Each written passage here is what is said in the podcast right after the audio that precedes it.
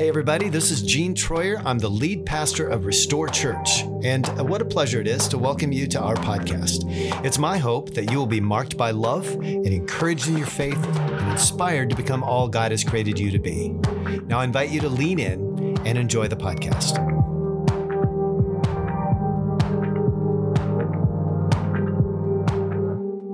I am so delighted to be with you again this morning.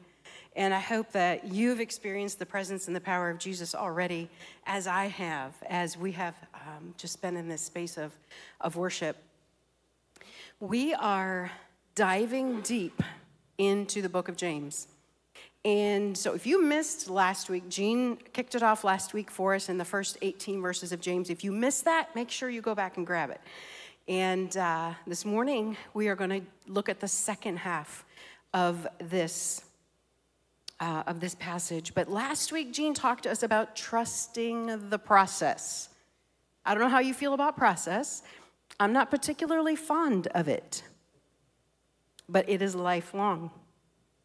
It is a lifelong thing. You go through one process, you learn, you grow, or you don't. Then you go through another and another and another. And I don't say that this morning to discourage you, but to encourage you. Like, know that it's coming for those of you that have kids or have had kids in the past, you know that they're going to outgrow their clothes because they're growing. So, same situation. You know it's going to be happen. You can you can be mad about it, but it's still going to happen. I was as I was thinking about this yesterday, I remembered back in the day, I won't do the math, but when Cody was, you know, little, he was he was so full of energy and he would put holes in his jeans on the regular. And J.C. Penney had this amazing program.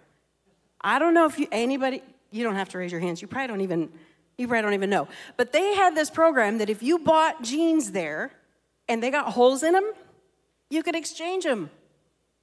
And I'm like, well, that's the coolest thing ever. That'd be silly not to do this until I realized that by the time there were holes, he needed another size. And I'm like, okay, I'm on to you, J.C. Penney. I'm not doing that anymore. But um, just again, just recognizing like this thing of process is a thing that's going to happen, and we're going to embrace it. So this week we're diving deeper, and we're talking about listening and doing. So this life of process takes some action. We can't just sit back and let life happen if we're going to actually impact and influence the communities we're in. We've got to be representing, that's an action, representing this gospel message of love and freedom. It's kind of like learning to ride a bike. We can't just know how to do it. We've actually got to get on the bike, pedal, like move the pedals, before we can actually get somewhere on it. So we can know how to do it, but if we don't actually do something, we're not going to get anywhere. So, as we jump into the second half, the question I want you to consider this morning as we're going through this is Are your ears on? Like, are they turned on?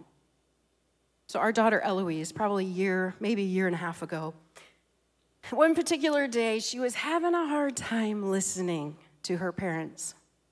And I happened to be in the room, and I know you're not always supposed to do this as a grandparent, but I said, Hey, Wheezy, are your ears turned on? And I could see she kind of grinned a little bit and looked at me, and I said, Do we need to turn your ears on so you can hear? I said, Come here. So she came over to me, and I just did this little, and I turned on both of her ears. She thought it was funny, and she actually listened, and we went about. And we still use that phrase like, Hey, Wheezy, do we need to turn your ears on? Do we need to turn your ears? Sometimes it works, sometimes she's on to me now. But I suppose you might have this situation with your kids, maybe with your spouse or a coworker. Like we need people to listen first so that then because usually we are needing some kind of a response or an action out of it. But we first have to listen and then we can do. And what I love about today's verse is that they're giving us another practical way to love our neighbor and another way that we can act differently in the world that we're in. So I want to dive right in and start with verse 19, where James says, My dear brothers and sisters, take note of this. Everyone should be quick to listen, slow to speak, and slow to become angry. So, first, we're quick to listen. So, we're leaning in, we're leading with our ears turned on, and then we listen. We listen with our heart, and we're listening to be able to hear so that we can understand, not listening so that we can respond. And then the second piece is that we're slow to speak. So we're leading with our ear and then following with our tongue. And the third one, slow to become angry. So we're just going to kind of let anger straggle in the rear, in the dust.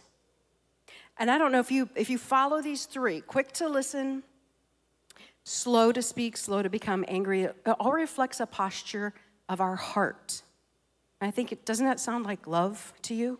If we can do those three things. But how do we actually do this? It sounds so easy coming off my lips. But gosh, I need Jesus just to go to the grocery store sometimes, to get on the road and drive. How are we actually slow to anger? The simple answer is that we focus on our true identity and not on the problem that is driving us to anger. I just want to pause and say anger has its place. I think anger alerts us to, I don't know, maybe to danger, maybe to something that we actually need to work on. Like, hey, pay attention to this. But we can get so focused on the anger or on the people or on the circumstances that are causing it that we lose focus on who we truly are. We get out of alignment. Guys, we talk about alignment here all the time. You may get sick of it. But the importance of being aligned with God, our hearts and our minds in alignment, so that we can walk out love. And it's so important that we're aligned because anger distorts the picture. We read in verse 20, he says, For man's anger does not bring about the righteous life that God desires. Anger distorts who we are and the righteous life that God desires. It gets us thinking about ourselves, about our desires, about injustice, entitlement. We can't see others or even sometimes ourselves through a lens of love. Anger cannot live with righteousness. So, what is righteousness? What is a right life? Uh, righteousness is defined as morally right or justifiable. Other ways to explain it might be to say it's right living or living right or conforming to the will of God. It concerns eth- ethical conduct, it is the way of love, the way of Jesus, not of self. But anger, it distorts this way of living. I feel really old this morning in all my analogies because I'm going to give you another one that tells you how old I am. Any of you remember the old TV? Okay, so back in the day when Gene and I got married, which was 35 years ago this today. Happy anniversary, babe. um, we had to get off of the couch and walk across the room to turn the channel. Anybody anybody ever do that in this space? Few people. Okay. All right. And sometimes randomly, do you remember it would just get fuzzy? Like, oh, there must be a cloud or a bird or something. You'd have to go adjust the antenna or the hanger. Sometimes we used a hanger, it worked better. But there was something that was causing static, and we actually had to do something to change it. We had to get up off the couch, go over, and adjust it.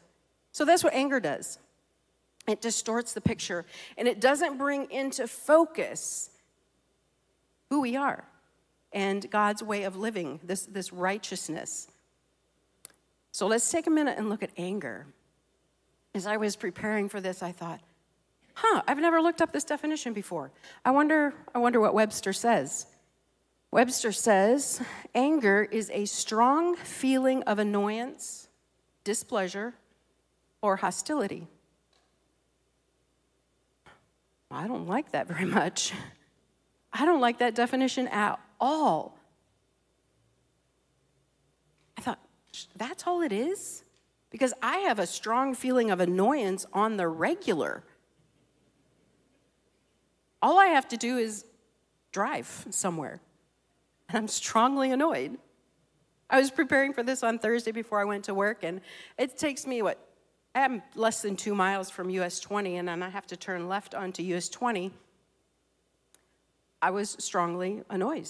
I was strongly annoyed. And I'm sitting there thinking, God, wait a minute. I did a lot of work on my anger issues. And now you're telling me this is anger? So I was pretty convicted as I went about the rest of my night.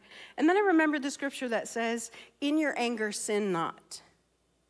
Oh, okay, good. I didn't flip anybody off. I didn't like cut anybody off. I didn't actually even speak to anybody or make eye contact. So maybe I'm okay. Maybe I'm okay because I didn't act on it. But it still still makes me sweaty to think about it. But how else does this play out? What are maybe some forms of human anger that you can relate to? Maybe driving doesn't do that for you. Maybe it is road rage. Maybe it's harsh words. Maybe it's irritability. If you've got kids, strong possibility. What about outrage? Outrage of any kind of injustice or mistreatment. Retaliation. Maybe even withholding love if somebody has greatly displeased you. Maybe it's criticism of others. I don't know about you, but I see that on social media on the regular, where we're, criti- we're criticizing someone, something. Maybe it's verbal or physical abuse, murder, hate crimes, destruction. I know those last three are like, yeah, no, we don't go that far with it. I can think about, you know, I can look at situations where um, there's abuse and murder and all that. And I'm like, wow, they, they really need to work on their anger, right? We can look at that and be so judgmental and critical and be really pious, but it's all the same. It's all the same when it's acted on. So, all needs to come under that power and authority of God and His love. Because remember, righteousness does not grow from human anger. God is not going to justify our angry, angry actions. So, how do we combat this distortion that anger brings? How do we tune that TV? There's action required. We have to remember we've listened and we also have to act. So let's read on in verse 21. James says, Therefore, in other words, are you listening? Pay attention. Therefore, get rid of all moral filth and evil that is so prevalent, and humbly accept the word planted in you, which can save you. He's saying, listen up, turn those ears on, and then abandon everything morally impure and all forms of wicked conduct.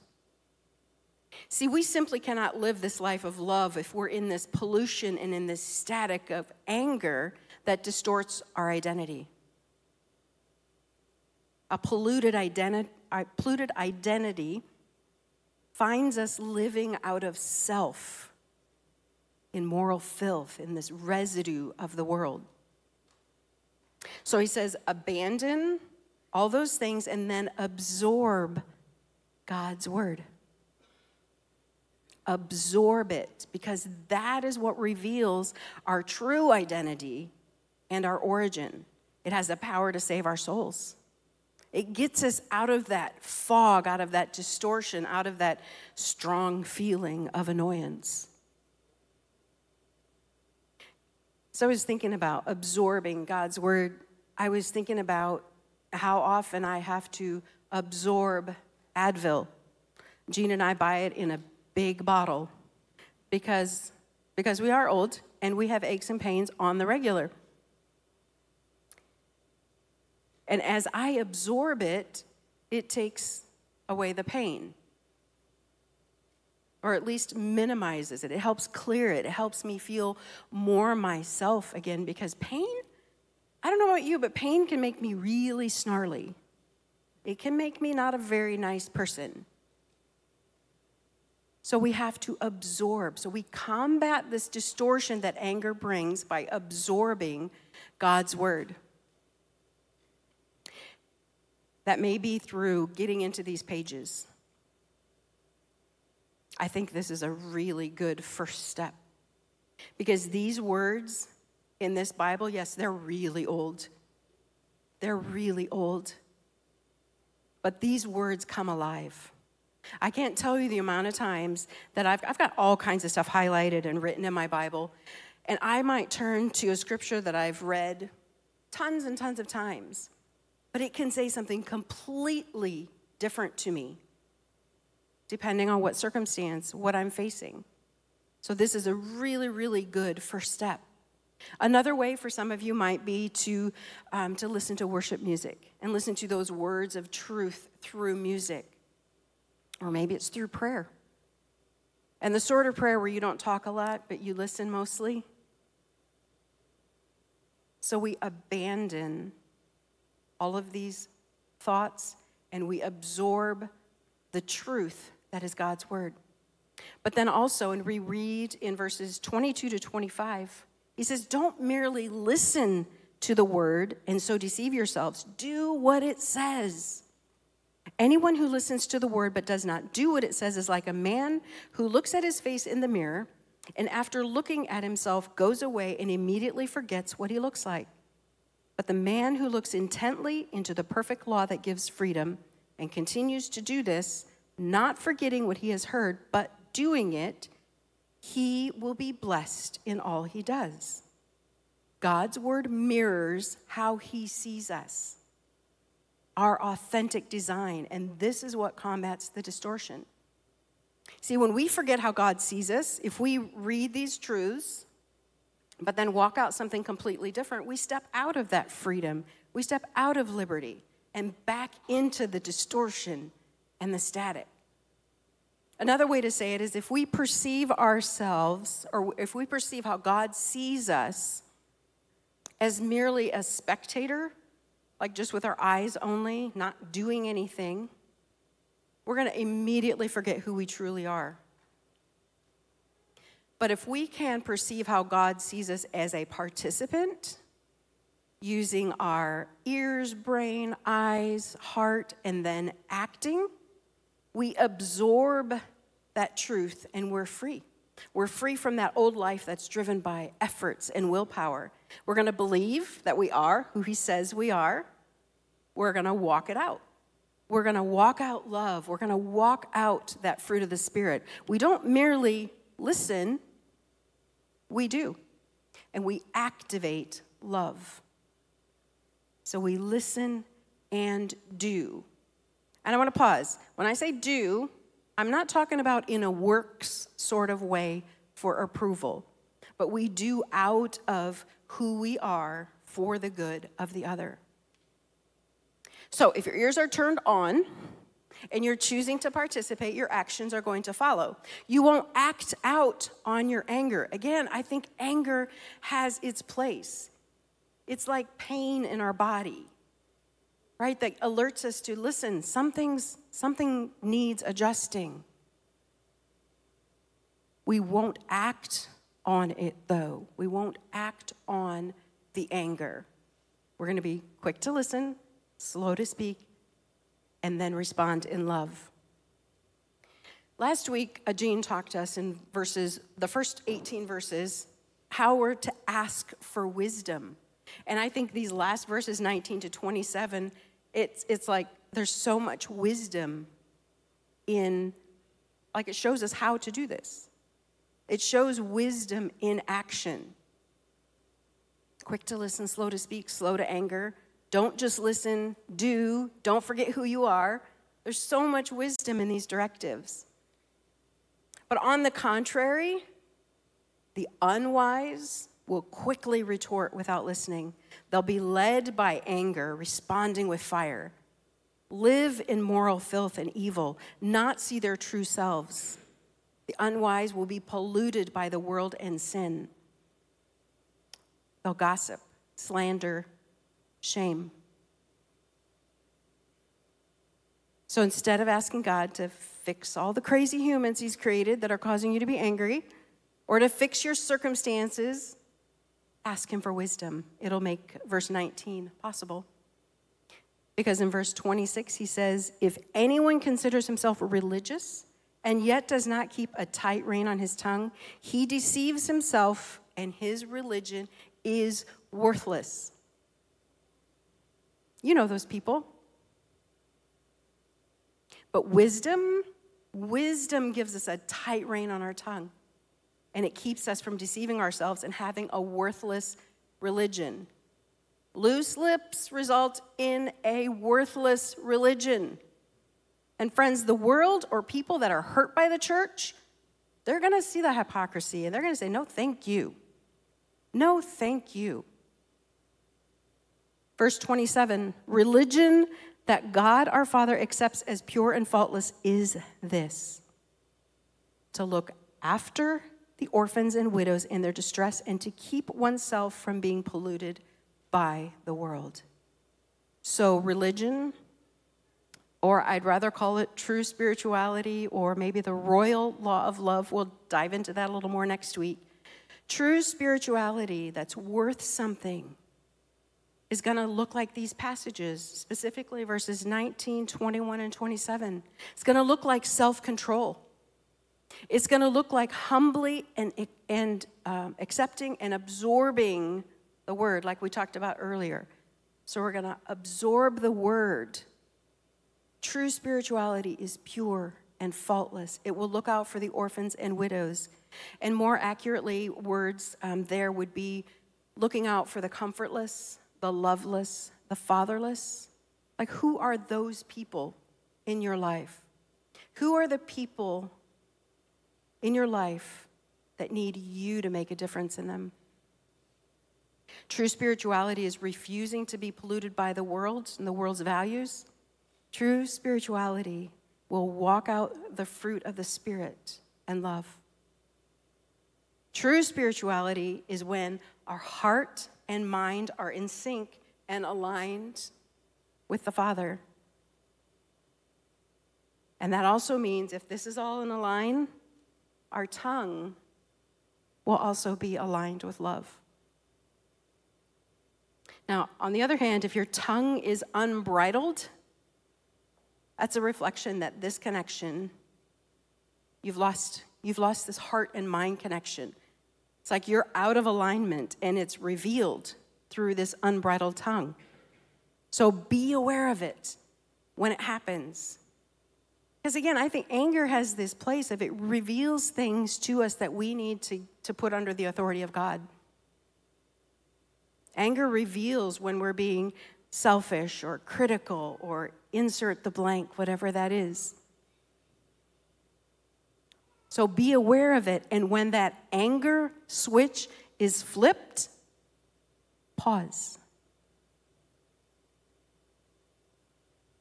Do you ever tell your kids when they're like losing their mind, you're like, okay, wait, wait, wait, wait. Just time out, take a minute, slow down, let's talk about this. Right? That's all, that's what's being required of us as well. Like, take a minute, but for many of us, this switch is more like a fire alarm, and like every switch that could be flipped is flipped, and we are losing our minds. Others of us, it's a little more subtle. Maybe not quite as outwardly noticeable. Maybe it comes out as sarcasm or joking. But for all of us, we cannot act out of our anger. So when that anger switch is flipped, take a minute, pause. Take 30 minutes, take two hours, whatever it takes, but take the time to listen. Turn your ears on. Listen to what this is revealing.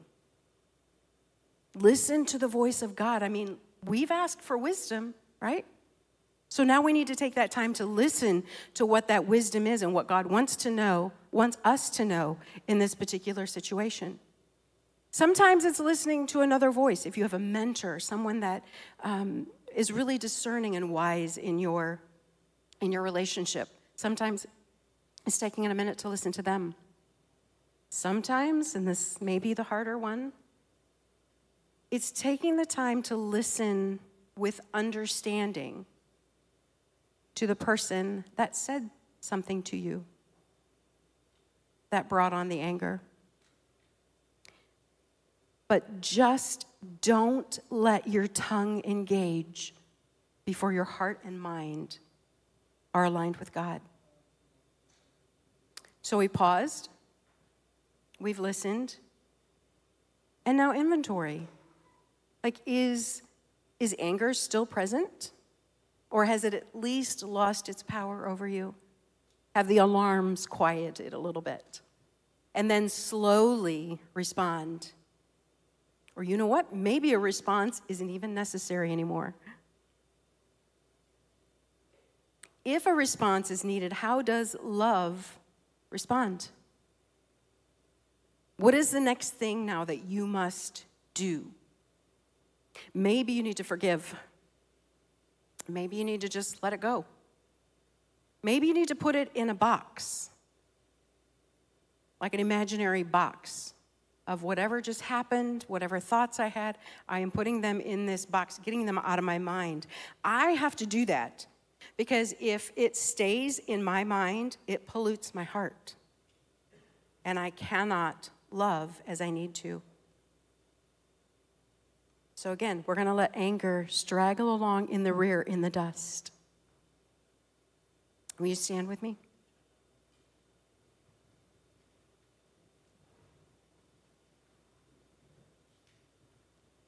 Friends, this, this old way, this way of acting out of anger and our selfish desires and our entitlement, it, it has to go. The old way has got to go. those things that distort who we really are and keep us from walking in love. I looked at the words of Paul in Ephesians 4 this week, and I kind of uh, did a mashup of a whole bunch of translations and my, and my own interpretation. And it goes like this Don't let the passion of your emotions lead you to sin. Don't let anger control you or be fuel for revenge. Don't let ugly and hateful words come from your mouth. Lay aside bitter words, temper tantrums, revenge, profanity, and insults. Don't indulge in any kind of impurity with a continual lust for more. These things all give away your power, and they give the devil an open door into your heart and mind. Instead, and this is what I want to encourage you with. Instead, let your words become beautiful gifts that encourage others, your mouth a fountain of grace and inspiration. Be kind and affectionate, compassionate, forgive often. Forgiving when you feel irritated demonstrates the way that God graciously treated us. Be imitators of God in all you do, filled with His thoughts, His love, His character absorb His truth, and live as children of light. No distortion, no fog, static, no anger. Ask for wisdom, turn those ears on, and then act in love. God, I thank you for the truth that is your word. for the way that you can and do redeem our human emotions. And God, we give anger a, bra- a, bad rap this morning, but we know that it can also be used by you as, a, as an alert to a way that you want to uh, refine us and sharpen us and draw us closer to you. Like pain in our body, it, that it just signals like, hey, something's off. And I need you to sit with me.